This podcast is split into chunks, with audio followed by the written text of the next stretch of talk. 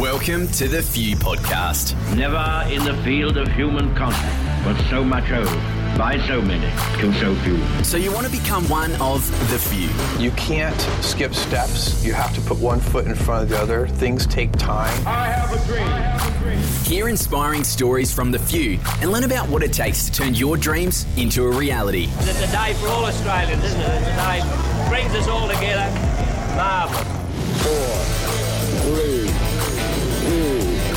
1. Lift off. We have a lift off. Now with your hosts, Boo and Sean.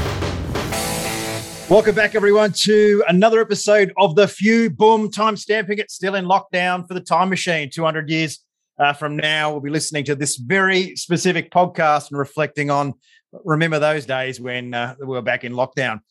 I've just realised I've accidentally made myself look like the Chicago Bears number one supporter. I don't know how I managed to do that. It was just been the outfit that was lying at the bottom of the door, and I walked up here today. Anyway, lucky it's a podcast. Hey, Shawnee, how are you, mate? Yeah, really good, mate. Really good. Thankfully, we got out of lockdown on Sunday up here in Queensland, but yeah, definitely feeling for everyone in New South Wales for sure. Tell you what, wish I had shares in microphones and webcams. No doubt, absolutely killing it. I'm really excited today. A little bit. If you're sensing I'm subdued, I've had about 2 hours sleep thanks to a screaming 4-week-old child all night. Trying to find that yin and yang balance between being a good father and functioning the next day to actually earn some money to keep the child in clothes and food. So I apologise if I tune out or go cross-eyed.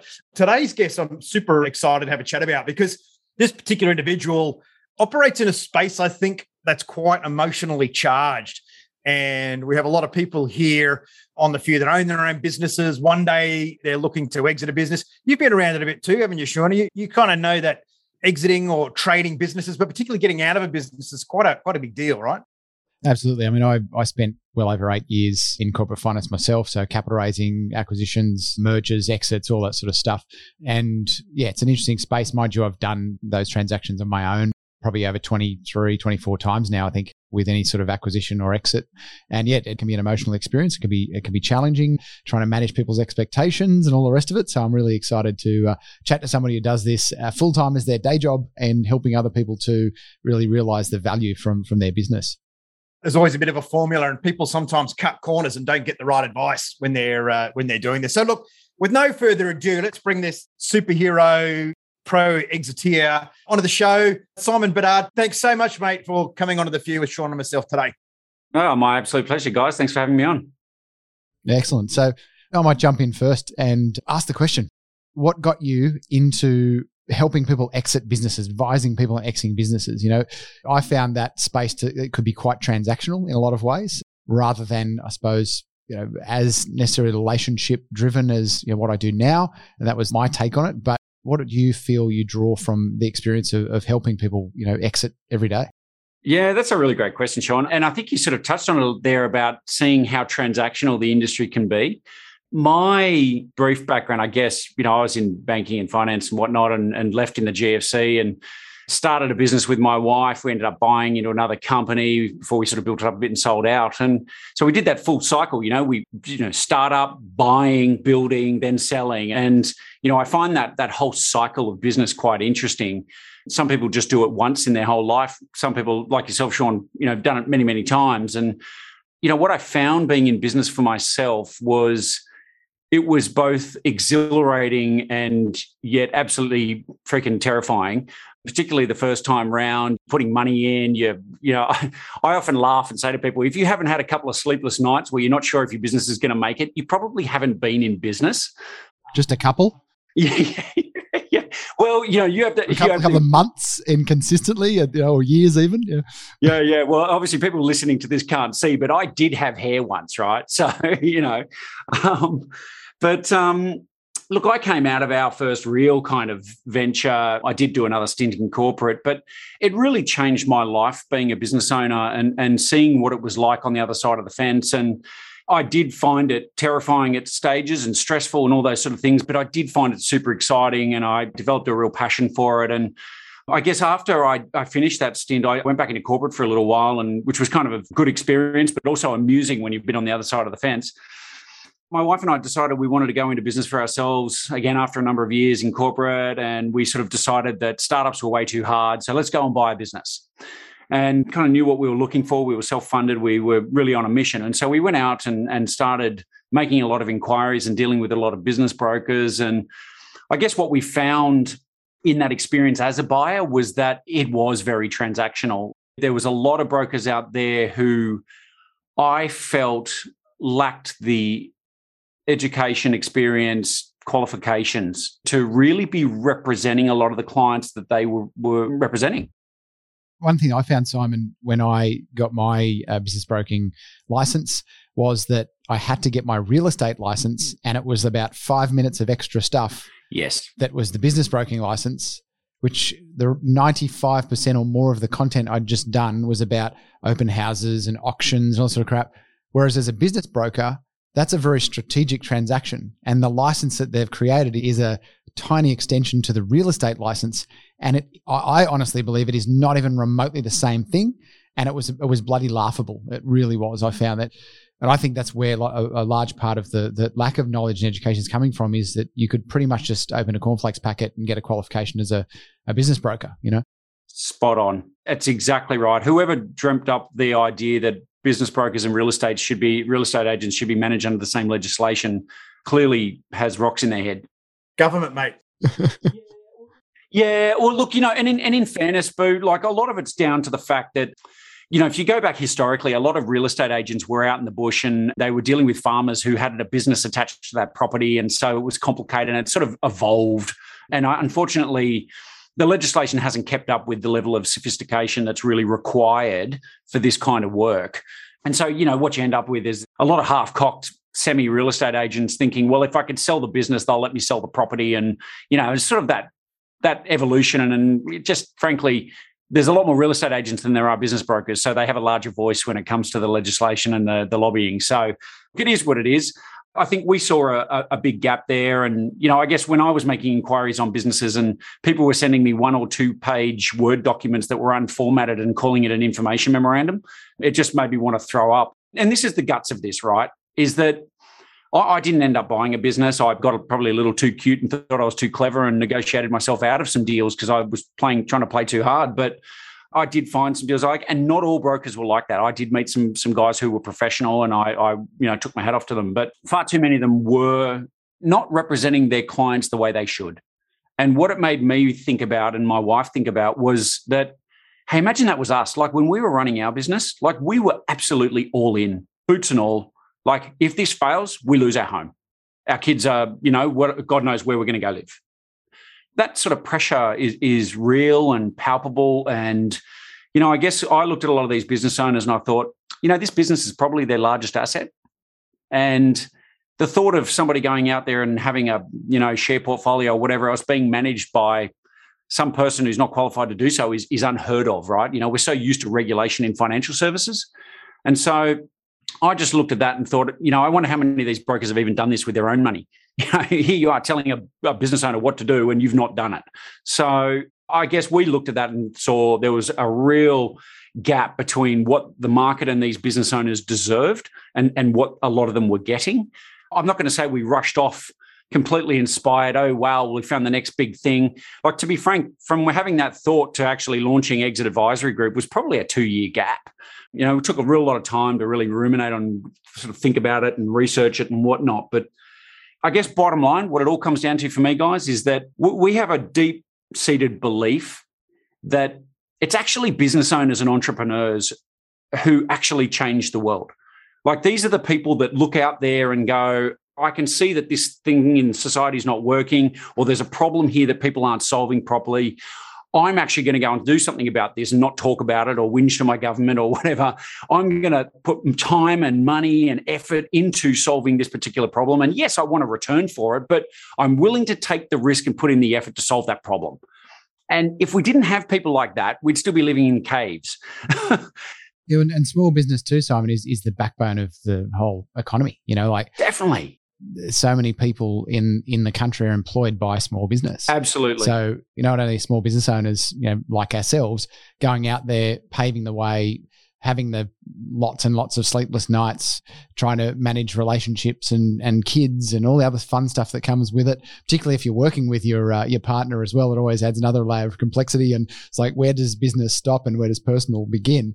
But it's that element that small business itself is dramatically undervalued or perceived as lower value. And there was a story once, I remember a guy, this older gentleman was at an event because they were talking about selling businesses. And this guy got on the microphone and stood up and said, it would have been nice for me to know this a couple like 18 months ago or 2 years ago, whatever it was. He said, because I had a business and I didn't know you could sell a business, so I shut it down. And they're like, oh, so tell us about your business. He goes, it was a 35-year business and my kids didn't want it. I was making about $2 million a year. I had a team that had been there for a decade or more. And so I wound it up. My accountant told me to wind it up. And everyone just went, like, what? It was like a knife to the heart that everyone could feel this guy's legacy was just taken away from him, because he had this business doing $2 million profit a year, which is probably worth, 3-4 times multiple, depending on who you're going to, maybe slightly more even, depending on who you're going for. Gone. That's insane. Just evaporated all his whole life's work. It was like freaking tragic. Absolutely. And the thing is, and I'm sure, tell me if you have a different view here, guys, but I look around out there and I see so much information on how to start a business, how to grow a business, and how to have a business plan and all this sort of stuff. But there just wasn't enough people talking about how to actually exit, how to actually finish the journey. And, like the example you gave there, Sean, like some people will work for 30, 40, 50 years, right, in this business. And there's not enough focus on how to actually finish that journey properly. So it's the whole thing. They've run a marathon. They've rounded the last corner. There's 100 metres to go, and that's where they fall over and break a leg, and they end up dragging themselves over a finish line in a horrendous fashion in a lot of ways. And some of them, it's not always tragedy that they end in. Like sometimes they'll end and they'll have money and they'll probably be able to live comfortably, but it could be the difference between ending comfortably and ending amazingly well and having a massive impact and leaving a wonderful legacy. And, just being able to, I guess, I don't want to say tick boxes. It's about leaving feeling like you're fulfilled and you've completed your purpose. As I say, there's just not enough people that are talking about that. And how do you actually leave fulfilled? How do you complete your purpose in that business journey? And to your point before, Sean, there's a lot of people that will say, I'll sell your business for you. Yeah, I'll sell it. That's great. Like a lot of people could sell a business, but I would hate to think that I would sell a client's business and a year later they turn around to me and say, Simon, that was the worst thing I ever did. I wasn't ready for this. I wasn't mentally prepared for what life would look like afterwards. I'm just gutted. And by the way, that happens a lot to people. Yeah. And why? Because a lot of people say, you should sell your business. It'll be great. You'll have some money in the bank. Yeah, money in the bank's nice, but if you don't have any purpose in life and you don't have any direction, well, money's actually kind of meaningless in a lot of ways. There's a lot of psychology around it, isn't there? Like, we love starting stuff. We love doing new things. We love, whether it's a relationship or the end of a 3-series binge on Netflix, whenever it comes to the end of something, it's an uncomfortable place to be. Do you see that psychology in what you do, Simon? Do you see that there's some real angst in that part of the business transaction? Yeah, definitely. And this is the thing. This is why I think it's, you don't want to wake up one day and go, right, that's it, I'm done, sell the business. Like, that is the worst possible way to actually exit, because you've not thought about all of these non-financial things. Not to mention, by the way, that if you do that, the valuation may not be worth what you want it to be worth and you've got no time to fix it. So yeah, mate, look, I definitely think that's an issue around that kind of remorse factor. People need to be thinking about, what does legacy mean to me? And legacy, most people think legacy means, my name's on the door. It's Simon Bedard and Associates, and I'm worried about what the next guy will do with it. No, most people don't name their business like that anymore. It's about what will people think of you and what you've done after you've left the room. And for some people, they'll say, that means nothing to me, I don't care. And if that's the case, great. You have no emotional attachment to it. That's absolutely fine, and probably quite a mental healthy place to be if you've thought about it and agreed on that. But a lot of people have deep relationships with suppliers and customers and staff and other people in and around the business, and they believe the business itself had a purpose and they care about that purpose and where it goes after they've handed the baton on. And every business serves a purpose, right? Like every business worth selling is serving somebody. it's like retiring. Like, it's like, wow, I've run this business, family business, 30 years, I'm going to leave. And it's like, you're not just leaving your business, you're abandoning a huge part of your identity. And I want to stop you there, Boo, because only for the fact that you're right. And a lot of business owners do have that exact thing. They feel like they're losing a part of themselves and they feel a sense of loss. Some people even start questioning their sense of self-worth. What I'd be advocating for is, you know, you don't want to have that feeling of loss. You don't want to attach your business and your sense of self-worth to each other. I think with enough time and thinking and consideration, pondering, get advice, whatever, but you want to detach those things. You want to be able to see your business as its own entity so that you don't feel that sense of loss, that you can actually part ways with it and go, hey, you know what? Like, yeah, there will be things about this that I will miss, but I know that it's going to go on and do its own thing. I've got to set it free and let it become whatever it's going to become. And I know that I have a sense of purpose and worth over here doing other things. You know, that to me is a great outcome, because we want people to be happy and excited about their next phase of life. And let's be honest, like, change is the only thing we can be really guaranteed of in these sort of things, right? Absolutely. And music to my ear, Simon. I mean, that's a big part of the mentoring program I run, Inner Circle, is the goal is to move people from where they are, basically being a business doer or not even a business owner most of the time, you know, where the business is actually being run on their own nervous system. So if they have a good day, they're all happy. And if something happens in the business, they're all down in the dumps and they're all being smashed energetically. And it's like a, you know, the pendulum just swinging backwards and forwards, up, down, up, down, up, down. And it's a nightmare. I know I was there for many, many years in my own business journey, but seeing that, as you're saying there, you know, it's about separating oneself from the business. And it's like if you, when your kids grew up and became teenagers and left, you were still attached as if they were, you know, a 1-year-old, you're going to have a lot of trouble letting go of them actually, you know, leaving the nest, so to speak. And that piece that we focus on is moving people to that investor mindset so that they actually look at their business as an investment, not as them. So it's a journey, as you said before. You can't go, oh, I'm over it. I'm done. I'm going to sell it tomorrow. Well, if you do that, 90% of it's not ready. You're going to get cents on the dollar in value of all of the years of work you've put in. What's best to do is, and for everyone on the, you know, this thing, and I'm going to ask you something about this in a sec, but is to start now. Start building the business so it is saleable. You don't have to sell it, but build it so it is ready to be sold at any given point in time. You may keep it for another 10 or 20 years, but if you've got it to that point where it is saleable, it's purely a decision because it's no longer part of your identity. And I guess that's you know, the question that's coming from in doing some, you know, a bit of research and background on yourself and what you stand for, Simon, is one thing that came up in one of your videos is I want to ask you, how important has it been in your own journey to have people to give you advice, to mentor you and support you on your journey? Yeah, massive, Sean. So just to, I guess, paraphrase what you were saying there, we've got a little bit of a saying here in our business is that at the end of the day, none of us are actually born to do business. Business is just a thing. It's a creation to solve problems and whatever else. We're actually born to live our life. And I believe that your business should simply be a vehicle for delivering you the life you want. So the most important question you should be asking yourself is not should I grow by 10x and blah, blah, blah. It's what life do I want? What's important? And I don't mean by just, oh, I'd like to drive a fancy car and all that stuff. That's all lovely. And that's all okay if that's important to you. How do you want to spend your time? What do you stand for as a human being? I always think too, if you want to know what's important to a man, look at his diary and look at his credit card statement. You'll see where they spend their time and money, right? And so I just think a lot of people, before you get to the business stuff, ask yourself what's really deeply important to you as a human, and then start saying, well, how do we shape this business to deliver what we want over here? And you asked, how do I see advising and consulting and external advice as being important? I see it as being critical. I have a business coach. I've got plenty of advisors around me. I've always had mentors in my life, even sometimes when I actually didn't realize they were there. They're just the most beautiful ones because they put up with you despite your, you know, bullshit.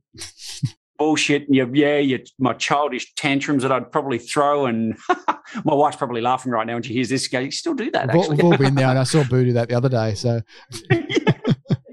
he's not doing his job today. Yeah. Look, we've just watched the Olympics, right? And I don't know about you blokes, but I reckon every time I turned the TV on, I had tears in my eyes looking at how good some of those sports people were and what amazing humans they were. You know, you want to perform at a high level in anything in life, you need a coach. You know, and whether you want to call them a coach or an advisor or whatever, like at the end of the day, you need somebody to call you on your bullshit, to give you some guidance, somebody who knows how to do the things you're doing probably in a better way, and just hold up the mirror sometimes, right? Well, we can't do it to ourselves. As much as we think we're the most self-aware, self-diagnosing, spiritual tree-hugging machine, we're just not equipped. We're too busy doing. If we reflect all the time, we're not doing anything. And I was thinking about this today, actually. It's an interesting point, you know, how you could diagrammatically represent it. You know, it's like, if you had someone standing next to their best friend, right, and you'd have, what do you think of yourself? And it'd be this tangle of emotions and thoughts, and then you'd have your best friend that'd be like, oh, you know, cool, caring, and relaxed. Boom, simple. As you get older as well, and you think of all the years you didn't have someone like that, and you're like, oh, all those decisions, all I needed was just one person. It's amazing. I think it's such awesome advice, Simon. Got a question for you. A lot of people talk about what business to get into in terms of having low barriers to entry, what are easy businesses to start, what grows quickly. Are there some businesses that are just easier to sell than others? I guess I get asked questions similar to this. I guess a lot of it has are there industries that are better, or are there kind of different models that are better? And the answer, of course, is yes and no. The easiest business to sell is the one that's hotly and demanded by buyers. You know, like if somebody wants to buy it, well, it's going to be reasonably easy to sell. Of course, actually determining what buyers really want and stuff like that is always a lot more complicated than what a lot of vendors like to think. So I think if you're looking for things that people should try to build into their business, I'm a massive believer of, you know, looking at your business through the eyes of buyers and saying, well, what would somebody want? You know, how do I shape my business for value? Because I do think a lot of business owners, I'll include myself in this as well, we all get caught up a little bit with the whole, we've got to get more revenue, and hey, we need to squeeze more margin and more profit. And revenue and profit are critical in any business, as we all know. But they're not actual value drivers, they're outcomes. And so I'm always sort of suggesting that we need to look within the business and say, well, what's the qualitative elements? What is your system for generating revenue and profit? So there's lots of little things like, you know, what's your business model? Are you transactional? Are you project-based? Do you have ongoing revenues? You know, I'm seeing amazing things happening with businesses out there with nice, stable, recurring revenues. Why? Because it's related to risk. I think when you're looking at a business, all business buyers, fundamentally, they're looking at your business and saying, I'm looking to purchase your future stream of profit and revenue, of course, and then applying discounts to valuations based on risk. So you need to demonstrate that there's less risk in your business, that there's going to be a problem delivering more revenue and more profit. So Simon, can I just jump in for a sec there, right? The one key point that people need to hear, and they don't seem to hear it, which is it's better for you to find the risks in your business and remove them before you try and sell it to somebody else and they uncover those risks. Yes. So hence going back to get somebody who can advise you and say, hey, you know what? Your systems and processes suck. Yep. You know, that all the knowledge is in your head and it's too risky that if you get hit by a bus, someone buying your business is not going to be able to run your business. And so the key, what I'm hearing from you is get clear on the risks first before you start to sell it, because you're going to maximize that. Then there's less places that person can apply a discount to the value because you've already plugged all those holes. Yeah, you're spot on. I'll say a couple of things around risk. One is you need to be upfront with all those risks because everything comes out in due diligence, absolutely everything. And I'm of the view that no business is actually perfect. So if we start with that as our premise, we don't expect this business to be perfect. Neither does the buyer, by the way. So we're just better if we have risks within our business. Yeah, sure, if we can fix them or mitigate them, great, let's do that. But if we can't mitigate them all, and let's be honest, we can't mitigate every risk in life or there'd be no return, let's put the risk on the table with the buyers. Let's identify it. Let's name it and say, hey, we recognize that there's risks in this business. Here's how we would deal with them if we remained in the business. Of course, you may have a different view, but by being upfront and being open and talking about those things, you actually build trust and you're more likely to get a transaction done. So that's the first thing about being upfront and being open about potential risks in your business. But the other thing I'll say about risk, because it's a funny one, is that a lot of business owners actually don't see the risks in their own business. And this is the thing about having an advisor, right? Sometimes you're too close to it, can't see the forest for the trees. I'm sure we can come up with a whole bunch of analogies and you know, sayings and cliches around this, but I liken this a little bit to flying. If I'm shit scared of flying, I don't care what you say to me. I'm going to see a lot of risk in getting on a plane. But the pilot who's sitting up there and he's clocked up thousands and thousands of hours, and no, I didn't pick this just because Boo's a pilot, but the pilot obviously has a very, very different sense of the risk of being in that plane. Now, the reality of that risk, we're sitting on the same plane. The risk is the same to both of us, but our perception of those risks is very, very different. So what an owner needs to do, and clearly the owner is the pilot in this case, right, is that they often don't see the risks how other people might see them. And so we become used to things in business these days where it just, you know, we haven't had any dramas, so I'm not thinking about it anymore. I don't perceive it to be a risk any longer. But somebody new coming in may see red flags going off all over the place. So once again, you've got to get out of your kind of groove of being the business owner and this is my world with my blinkers on, walk around to the other side of the table and say, well, if I was in their shoes, if I was buying this business, where would I pick holes in this?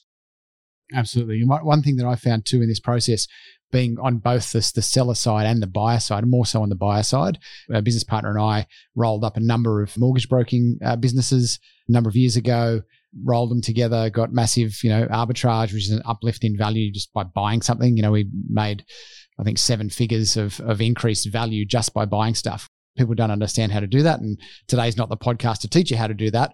But the point is that as a buyer and a seller, one of the statements that I was told very early on from a mentor of mine, an early mentor of mine, is that every conversation is a negotiation. So we've got to look at it and say, when we're in that transaction, whether we're a buyer or a seller, we've got to look at it and say, okay, what are my must-haves in a situation? And what are my nice-to-haves? So you do not budge on your must-haves, but you be flexible on the nice-to-haves. Because if you can give on one hand and have the other party give on the other, it may balance out, but it still doesn't move your must-haves. And part of the thing as a buyer, one of the things I always did was always put in place a level of insurance, so to speak, by not fully paying for the business up front, paying based on performance. Sometimes that meant that over that 12 months, I actually paid more for the business than I agreed to in the first place. Therefore, the seller got more. You're talking about buying a business or getting married, mate? I'm getting lost.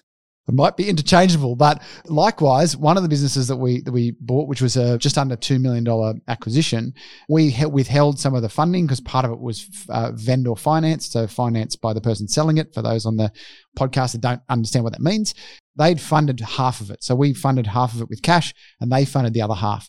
And we had some ratchet clauses in there, which meant that if they didn't meet certain requirements, their team went and stole the clients off the book, which they did.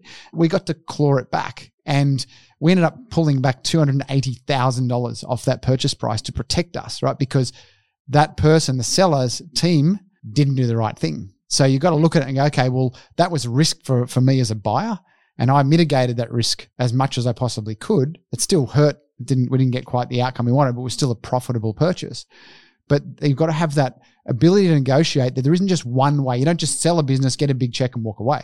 If you're willing to stay in that business for a period of time to impart the knowledge and support the new owners coming in or whatever, you can potentially get a higher value, So let's have a scenario, right? Let's say that Boo's selling his business, right? And I come along and I'm a potential buyer. I'm interested in buying Boo's business, right?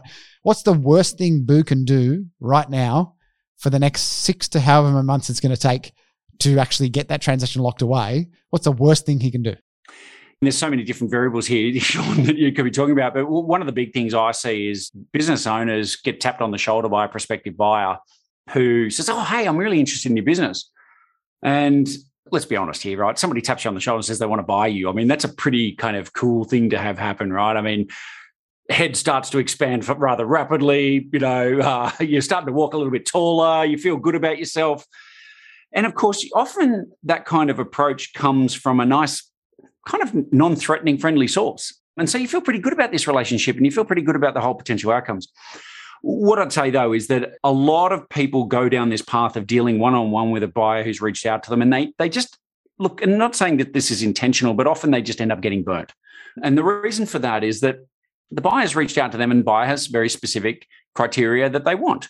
And they ask for information, and then they need more information, and they're having lots of meetings, and the vendor at this point in time, the seller, has spent an enormous amount of time and effort, it's sometimes like a second job, trying to move the needle on this. And, of course, 6 months in, they're now starting to feel quite committed to this because somewhere in the back of their brain, they've started spending money.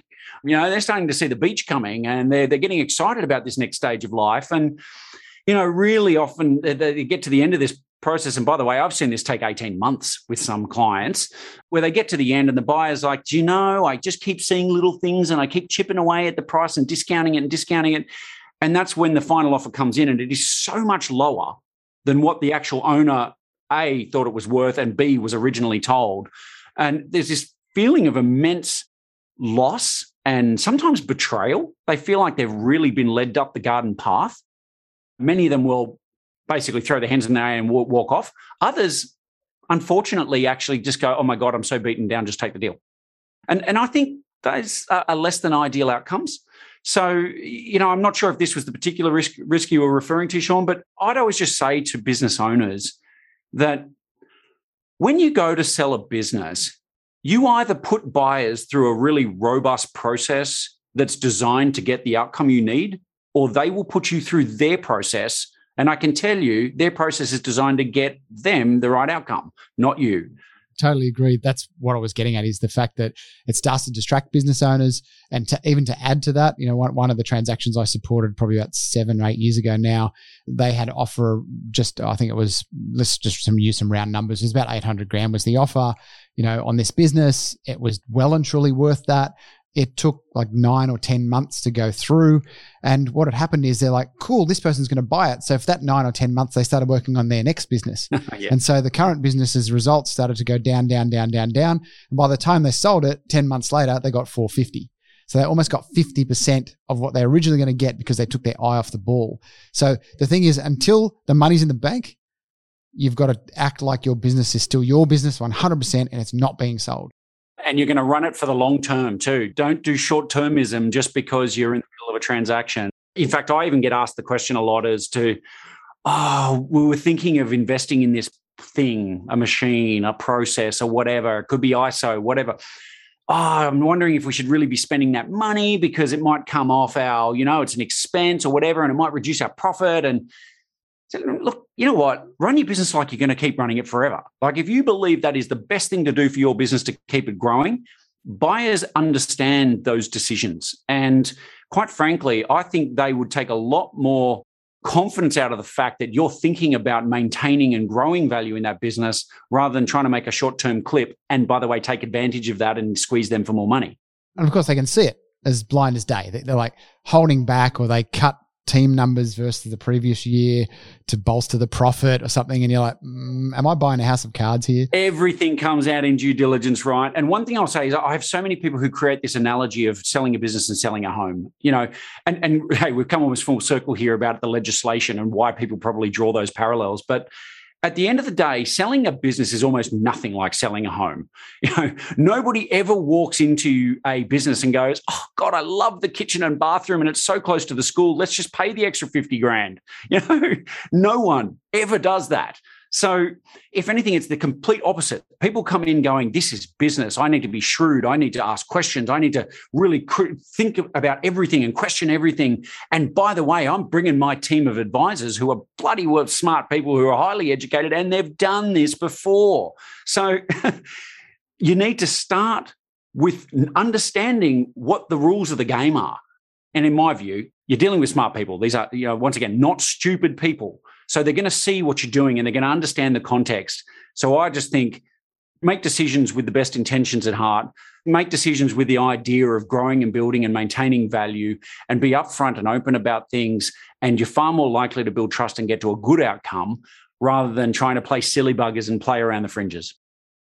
Totally agree. And that's the thing, as you said, people don't understand the fact that often that their business is actually their most valuable asset. Right? Not only is it unlucky, I say, oh, but I've got a home and it's worth $1.5 million. That's great, but does it give you an income? Yeah. No, it doesn't, right? And can you sell that home for 2, 3, 4 times its profit, or plus assets and stock and whatever else? And then you end up with $4 million cash in the bank, you know, and it's like, I think people just don't seem to see that all the work they're doing shouldn't be for profit focus. Yes, profit is important, absolutely, because then you can reinvest it and everything and live off it and all of that. But it has to be run in parallel, as I understand it. You need to run your business's value creation as well as profitability at the same time. Yeah. And not skimp, not save, put those systems in place, buy that bloody machine. Because if someone then buys the business, it's going to buy the machine anyway when they buy it off you. So don't wait. You're creating a better business that may produce more profit by the time you go to sign the deal. Therefore, you get a 3 or 4 times multiple or 2.5 times multiple, whatever it is, of that extra profit at that time. So you've got a bigger sale value because you've kept focused on growing a very good business, because the goal is to build a good business that has value. Yeah. That's what people want to buy. I imagine as well you get, like an entrepreneur gets that, right? And they're gunning for every extra dollar all the way through to the sale. They've got the exit in mind before they started, right? So do you see that mindset is different compared to a family business, second generation? It's easy to take a business for granted when it's been around for a while. It's hard to remember how freaking hard it was to start and get it to a point where it was sustainable. So do you see different mindsets when it comes to that exit? Absolutely. For those who are in Sydney and understand the accelerator scene and all the rest of it, Stone and Chalk and all the rest of them down at Windy Station there, nobody understands the idea of exiting and starting with the end game in mind more than a tech startup today.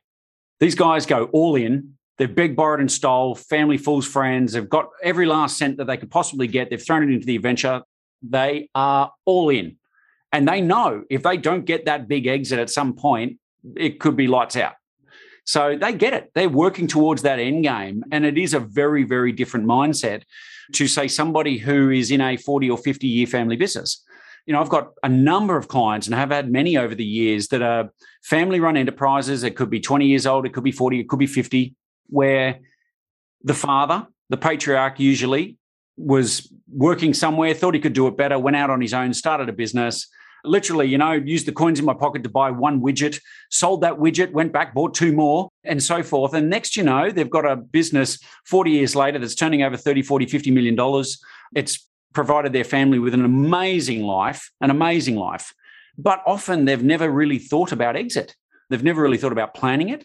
And I'll say a few things here. One, usually they've never structured things properly. So the entity could actually be owned in the wrong name. They've not thought about tax. They've not thought about IP or anything. Yeah, right. And IP is the big one. We've got a number of clients who have gone and then opened up or started selling into the US, and where do you hold licensing and IP and all this sort of stuff versus operating entities.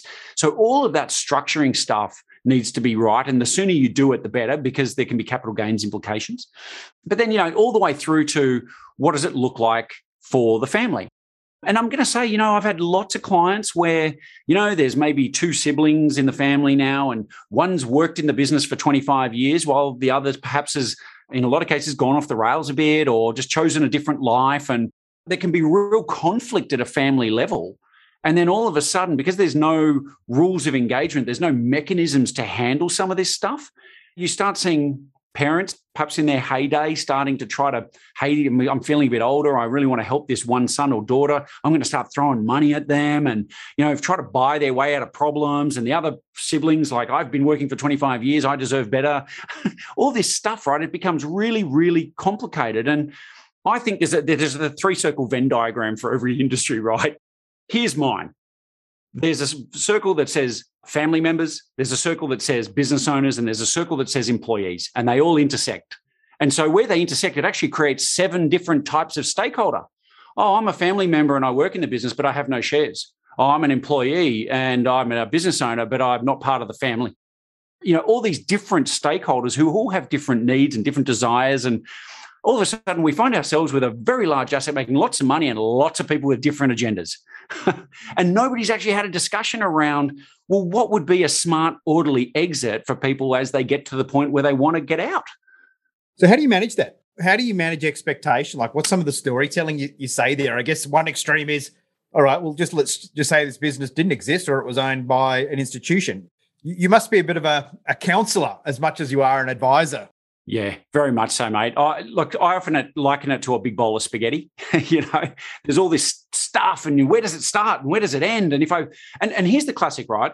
So many business owners that we speak to If they're smart people, they're caring people, they're empathetic people, they love their family, they love their employees, they want to do the right thing. And so they see a particular issue they're trying to solve and they go, okay, I'll pull this lever because that'll solve that problem. So they pull that lever, it solves that problem, but then three others pop up because they pulled that lever. So they end up pulling levers and nothing ever seems to be right. So really the short answer is that you need to sit down and start to unpack these things. Try to separate and isolate the various different issues in their life. Okay, there's some family and relationship stuff here. There's some employees over there that we want to take care of. There's other shareholders in the business, you know. And by the way, shareholder agreements, please. Like when you start a business and you're all friends and you all love each other and you're hugging it out and high-fiving about the new world and we're going to take it over and it's great, that's the time to have a shareholders agreement and have a real conversation around, hey, what happens if I want to leave in 5 years or you want to leave, or what happens if we end up hating each other? That's the time to do it. And have it, maybe have a beer and a laugh about it if you need to, but do that talk, have a shareholders agreement, put in place a mechanism for people to get out because this stuff happens all the time. And Simon, to add to that, having owned a legal practice for nearly a decade and focusing on estate and business succession was a big part of what we were doing. The damage that's caused by not having that in place, or if you realize you don't have it, the earlier you can get it in place, the better. And I think one people think is like, oh, I don't want that included in the shareholders agreement. That's unfair. It's like, yeah, but it applies to you as well. Yeah. So if it's applying to that person, it's going to apply to you. And it's often that there's this ego attached to it. It's like, you're trying to screw me or something. And it's like, well, no, what we're trying to do is trying to protect that. What if this happens? What if someone gets sick or dies? You know, is their wife now going to come in as a director and try and run the business when she's got no experience and suddenly diminish all this value that you've built and the legacy that you're trying to create? And so and again, that's that advice piece. You need to get experienced solicitors to actually give you the appropriate advice around intellectual property, around your structuring of the business, for tax, for asset protection, for all those elements. You need to get the appropriate advice around that as well. Absolutely. Definitely. Keyman Insurance is a good one as well. People don't get it because they think they don't need it. And we're just a small company. But then all of a sudden, next thing you know, they're turning over $10 million and like, wow, this thing's actually spitting out a lot of money. Oh, wow, this is actually worth something now. And look, let's be honest, circumstances change, people's approach changes. The time to get the agreement done is while you're completely aligned. And so keyman insurance, all that sort of stuff is critical. And for anyone listening to this, if you would like to speak to someone about all that, it's not my area. I recommend people, feel free to reach out to me. I'll put you onto them. But go and have a talk to a specialist, whether it be the lawyer, the insurance specialist. No, these things need to be in place. If you need somebody to obviously talk about it and kind of collate the ideas before you go to the lawyer, that's great. That's where exit planners, advisors, and stuff like that come into play. But do it. And it's much cheaper. Don't have the discussion about what you want when you're talking with the solicitor in front of you, because they'll just sit there nodding and every 6 minutes, change, change, change. You've got to get somebody else who can actually, in a neutral party, give you a framework, perhaps create a term sheet or something like that. So you've got it written down in front of you and you go, you know what, Simon? Yep, I'm happy with that. Are you happy with this? Not quite. Let's tweak it. All right, let's give that to the solicitor and get them to put it into the context of a shareholders agreement. It's such a undervalued element of business because, again, it's that concept, I think, of Steve Covey. It's start with the end in mind, right? The goal of you starting the business isn't to have a business that fails. Your goal of starting a business has a business that succeeds. And so if it does succeed, that's where the problems happen. If it fails, there's nothing to divvy up anyway, right? Or maybe debt. But if it succeeds, that's where the problems start to come in. Yeah, look, absolutely. You know, one thing I'll say, if anybody is listening to this who's a business owner and can relate to the kind of proverbial bowl of spaghetti and the complications with all that sort of stuff, I guess if I could share one little piece of advice for them is that there is no silver bullet to this stuff. There is no one perfect solution where everybody walks away 100% happy and gets what they want. Life is about compromise, and everything you do will have compromises in it. But like I keep saying to my kids every day, it's not what you say, it's how you say it. It's not what you do, it's how you do it. And it's the same thing here. You're not going to be able to give everybody what they want. But I think if you have a really thought out approach, you've got a clear plan, you can communicate that plan and show people how you're considering their needs. You can walk through this thing and get to the other end with some really, really positive outcomes.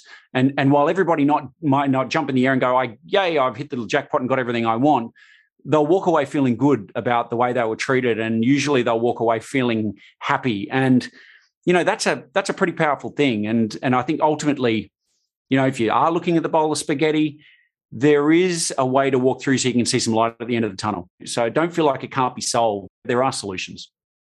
Absolutely. So one question I want to ask you is, clearly you've learned a lot in your time and your career and being in business, corporate, other areas, you know, seeing a lot of business owners clearly, and they're in those different phases of, you know, looking to prepare a business for sale or selling a business and the aftermath of that and all of the stuff that comes with it. So what's something that you've picked up, like a real piece of wisdom or a nugget that you've picked up that you would love to take back to a younger version of yourself? What would that piece of advice be that you would give to yourself? God, you know, I have so many. I was such a naive, arrogant twat when I was young. So, pardon me, I probably shouldn't say that. I just you're a guy. Yeah. Yeah, the amount of mistakes I've made, and I probably wasn't all that great at taking the advice. I had to go and learn things the hard way and all the rest of it. So, I think one piece of advice is, seek out people who have been there and listen. You don't necessarily have to implement everything exactly the way they say it, but take it on board with a sense of humility, because I see my kids do this to me, just like I did it to my parents. You know, when you're talking to people sometimes and you can actually see that they're only listening to respond, not listening to understand. I'm just waiting for you to finish so I can say what I want to say. No, actually stop and listen to these people, because you can learn a lot and save yourself a lot of time, money, heartache, all of that sort of stuff. So keep an open mind, really listen to people and seek more information. Beware of your own biases. You know, we convince ourselves of so much shit that is not real, but we just keep telling ourselves it's real and you know, convince ourselves that that's the way things have to be done. Yeah, it's really interesting. I just did a keynote yesterday, and one of the areas I've been researching is cognitive bias. Do you know how many there are? 188 separate cognitive biases that shape your thinking and decision-making. We've got no hope to make good decisions. Yeah. You know, and it's funny, isn't it? Like I keep hearing the advice I try to give my kids, and it keeps coming back to me as advice that's actually valid for all humans. You know, but I always say to my kids, it's, you know, don't ever be scared of asking questions in class. You know, I know when I was a kid, I was scared of putting my hand up asking questions because I thought everyone would think I was dumb. Whereas now you actually sit there and go, oh, I get it. The kids actually asking the questions, they're the smart ones. They're the ones that actually recognize they don't have the answers and they're willing to go seek those answers. And so apply that to your own business for a moment and start reaching out to those who can perhaps add value and keep an open mind to it. So that's one. I think it's a mindset thing there. The second piece of advice I want to give people is actually circling back to what you said, Sean, you already nailed it, is that you should build a business that's saleable. It's just an asset. It's not you. So build it in a way that the business can be sold. Even if you do not want to sell it, you might be thinking, I'm going to hand this business down to my kids and my grandkids. This will be a multi-generational, wonderful legacy thing. It's fabulous. And all of that is wonderful. And then tomorrow, somebody gets hit by a bus and your entire life changes. And all of those requirements change. And so if you build a business that is saleable, and this is the most important thing here, it gives you options. It keeps options open. It allows you to have flexibility should life change. And hey, let's be honest, life changes all the time. Mate, great advice. You've been working on that exit to this interview all day, I can tell. Yeah. Drop that mic, mate. I love it. Well done. Thanks, Simon. Super insightful. My brain goes off with the fairies a bit when we have these conversations, because it just springs up so much of your own life and your options, and you're like, oh, we're taking notes. Got to do this. I've got to do that. No doubt if you and Sean found yourself in the same bar with a beer, you could regale yourselves on all sorts of microtransactions, which, you know, we'll leave out of the scope of today's podcast. And that wraps up another episode of The Few. Thank you to our partners, Afterburner, for team building, development and alignment. We understand now how important it is to have the right people around you. Get them on board with where you want to go. Momentum Media, the largest industry publisher in the country, connecting your business to the Australian community. ICMI, Australia's premier speaker bureau, representing the few that do fulfill their life's purpose. And finally, Sean's Inner Circle, the business coaching organisation for small and medium enterprises looking to make that next step. Thanks again for listening in and downloading today. Please leave a review on whatever platform you are currently listening to this podcast, and reach out to our partners who can help you make the transition to the few. Thanks so much for taking time out of your day. I think there's so much value there. You might not be looking to exit tomorrow. It's never too early to start thinking about how you're going to leave, is it? Yeah, look, definitely. One of the things I'd say is that generally speaking, usually, unless maybe you're Alan Bond, you're only going to exit a business once. To that end, it may end up being tomorrow or it may be in 10 years' time. If you just have some questions that you just want to sort of sound out to somebody, reach out. I'm happy to jump on a call. There's no expectation for people to do stuff. I mean, at the end of the day, if we can provide some value, fantastic. You know, if you want some more help down the track, lovely. If you don't, that's cool. We want business owners to end well. We want them to have a good journey and have a good finish to that. And, you know, sometimes just a cup of coffee and a quiet word will help people get over the line with that. And, yeah, very happy to help with that. And appreciate that, Simon. And the other thing is that obviously if someone's thinking or even borderline thinking about selling, having been in this industry too, sometimes it'll be a couple of years before someone says, you know what, I'm ready to actually go. Let's do something. Let's work together and move forward, because I'm actually ready now to consider selling and preparing a business and taking the time required. So, you know, reaching out to get some certainty around, well, these are the types of things you need to do. I think that's going to be really, really beneficial, because the earlier you start, the higher the value is going to be when you actually go to exit. Indeed. Give yourself some runway, right? Indeed. Thanks so much, mate. Exit Advisory Group, Simon Bedard, B-E-D-A-R-D. Whack it into Google and follow the yellow brick road. Thanks for having me, guys. Appreciate it. This has been The View Podcast with Boo and Sean. If you've got value from this episode and you would like to support us, please share it with your friends. If you're posting this on social media, use the hashtag TheView so we can see who's listening. The View Podcast is recorded at Momentum Media in Sydney, Australia. To listen to more episodes, visit us at viewpodcast.com and make sure you subscribe so you never miss an episode. Dream big, keep pushing, and one day you can become one of the few. We'll see you next week.